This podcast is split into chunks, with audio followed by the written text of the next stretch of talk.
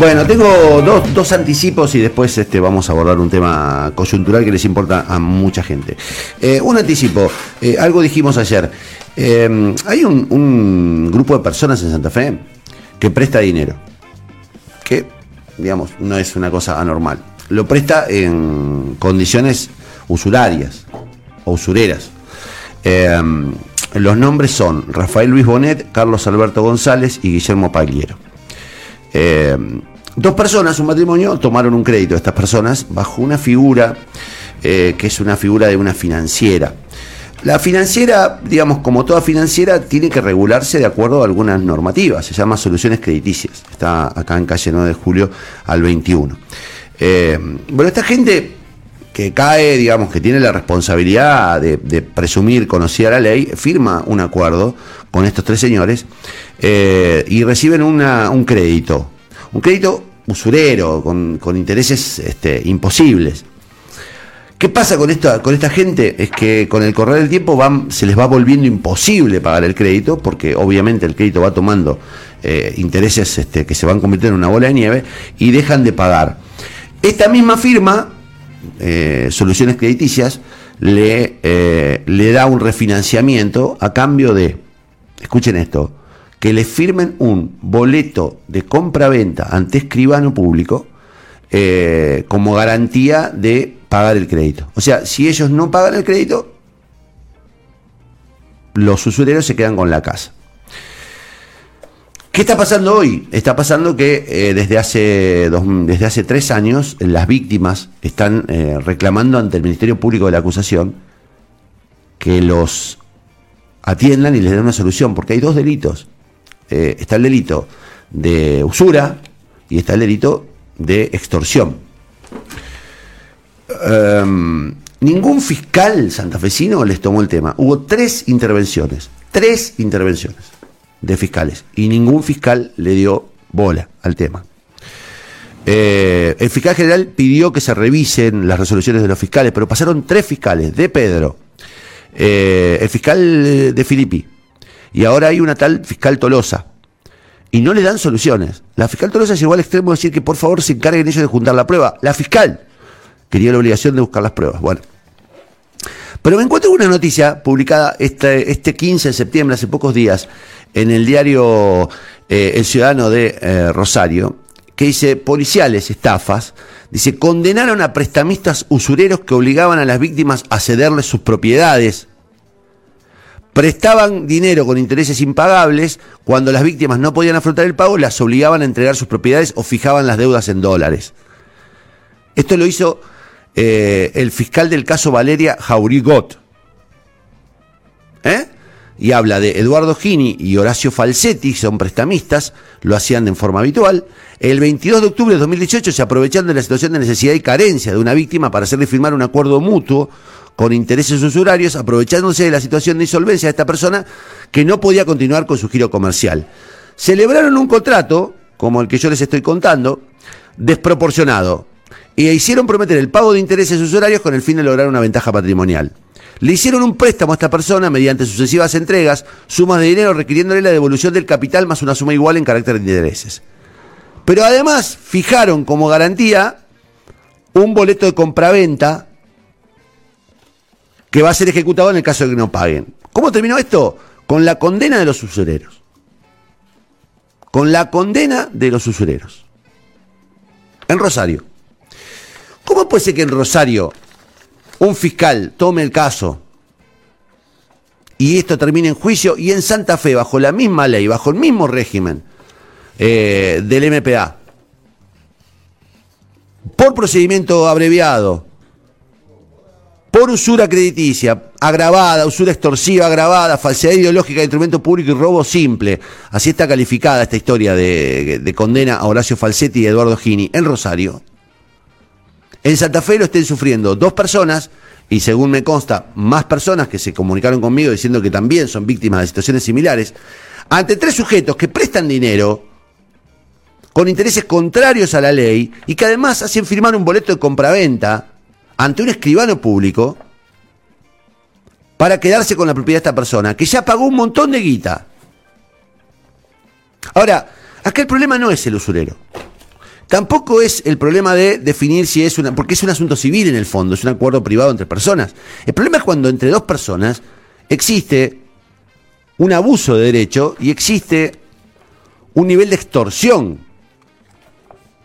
De extorsión. Sin embargo, acá tengo la cédula en la que estos muchachos, a través de un abogado, Rosenfeld, están ejecutando el boleto de compraventa y se están por quedar con la vivienda. De las personas que recibieron el préstamo. Se están por quedar con la vivienda. Están ejecutando el boleto de compraventa por escritura para convertirlo eh, en escritura. Quedarse con la propiedad. Y tengo acá todos, todas las presentaciones de la familia Ávila ante, la, ante el Ministerio Público de la Acusación, ante cada uno de los fiscales. Acá está, es copia, está firmada, ahí está el sello del Ministerio Público de la Acusación tres presentaciones ante fiscalía y ninguno de los fiscales interviene. O sea, no interviene de Filippi, no interviene de Pedro, no interviene Tolosa. Lo de Tolosa, lo de perdón, eh, sí, Tolosa. Lo de Tolosa es aún más vergonzante. Dejó un mensaje de audio que nosotros vamos a compartir, en el que le explica a las víctimas que tienen que ser ellos los que tienen que recabar la prueba, porque ella como fiscal no tiene tiempo. Entonces yo repito, porque hoy ya di los números, los nombres, y me parece que, ¿qué me falta? ¿Qué me falta? Digo, ¿los fiscales para qué están? Ya vimos recién lo de la fiscal eh, de delitos de abusos sexuales que discrimina por fe a una chica. Ya lo vimos. Ahora, ¿Qué pasa con la Fiscalía de Santa Fe? ¿A qué se dedican? ¿Cuáles son los temas importantes? ¿Por qué el hecho de que dos personas desesperadas estén por perder su casa a causa del abuso de tres personas que son claramente usureros y apretadores? Tengo un montón de audios donde la aprietan y la aprietan y la aprietan a las personas para este, exigirles el pago que no pueden afrontar, son dos empleados públicos.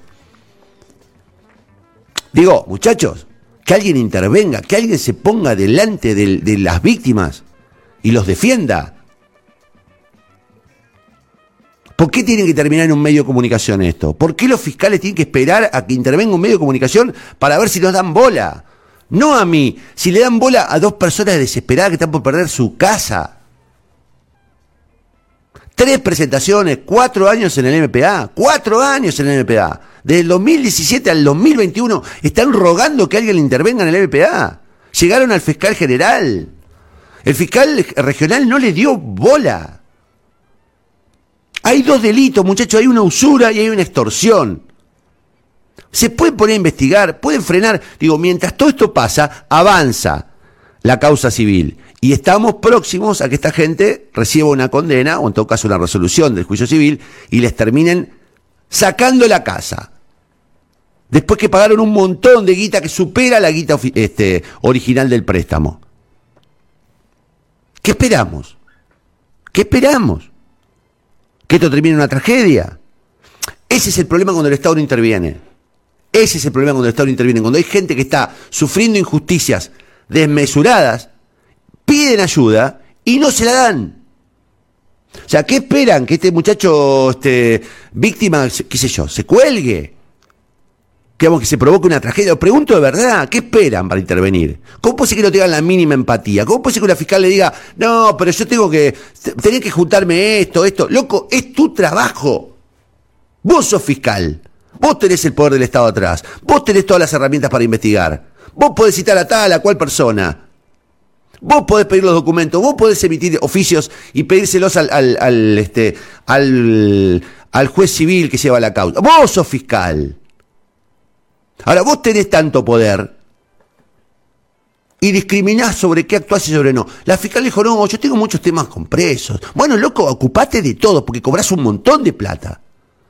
Un montón de plata. Y ocupate de todos los temas. No puede ser que una persona esté por perder su casa, víctima de un usurero, y nadie le dé bola. Yo no lo puedo resolver. Se lo expliqué mil veces a esta gente. No se lo puedo resolver.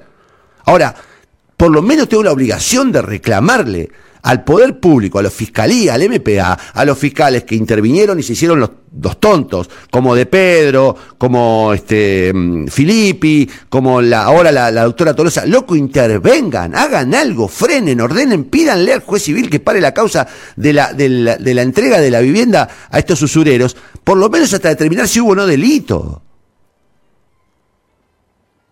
¿Qué va, a pasar? Que le entreguen la casa, que quede absolutamente terminado el trámite y los usureros se queden con la casa con una escritura pública para después decir, uy, sí, che, tenían razón esto.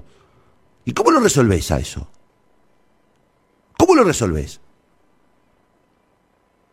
Repito, en el EBPA están pasando cosas demasiado raras. Hay fiscales que están trabajando para, para determinado grupo político, hay fiscales que se fijan este, en, una laucha pero no en el elefante que pasa en una declaración, hay fiscales que discriminan, siendo este, fiscales de, de, este, delitos sexuales, discriminan a una mujer por fea, lo acabamos de escuchar, y ahora hay fiscales que eligen a qué causa abocarse y a qué no, y deciden qué es importante y qué no, existiendo delitos y corriendo y poniendo en riesgo la vivienda, la tranquilidad, la serenidad de una familia.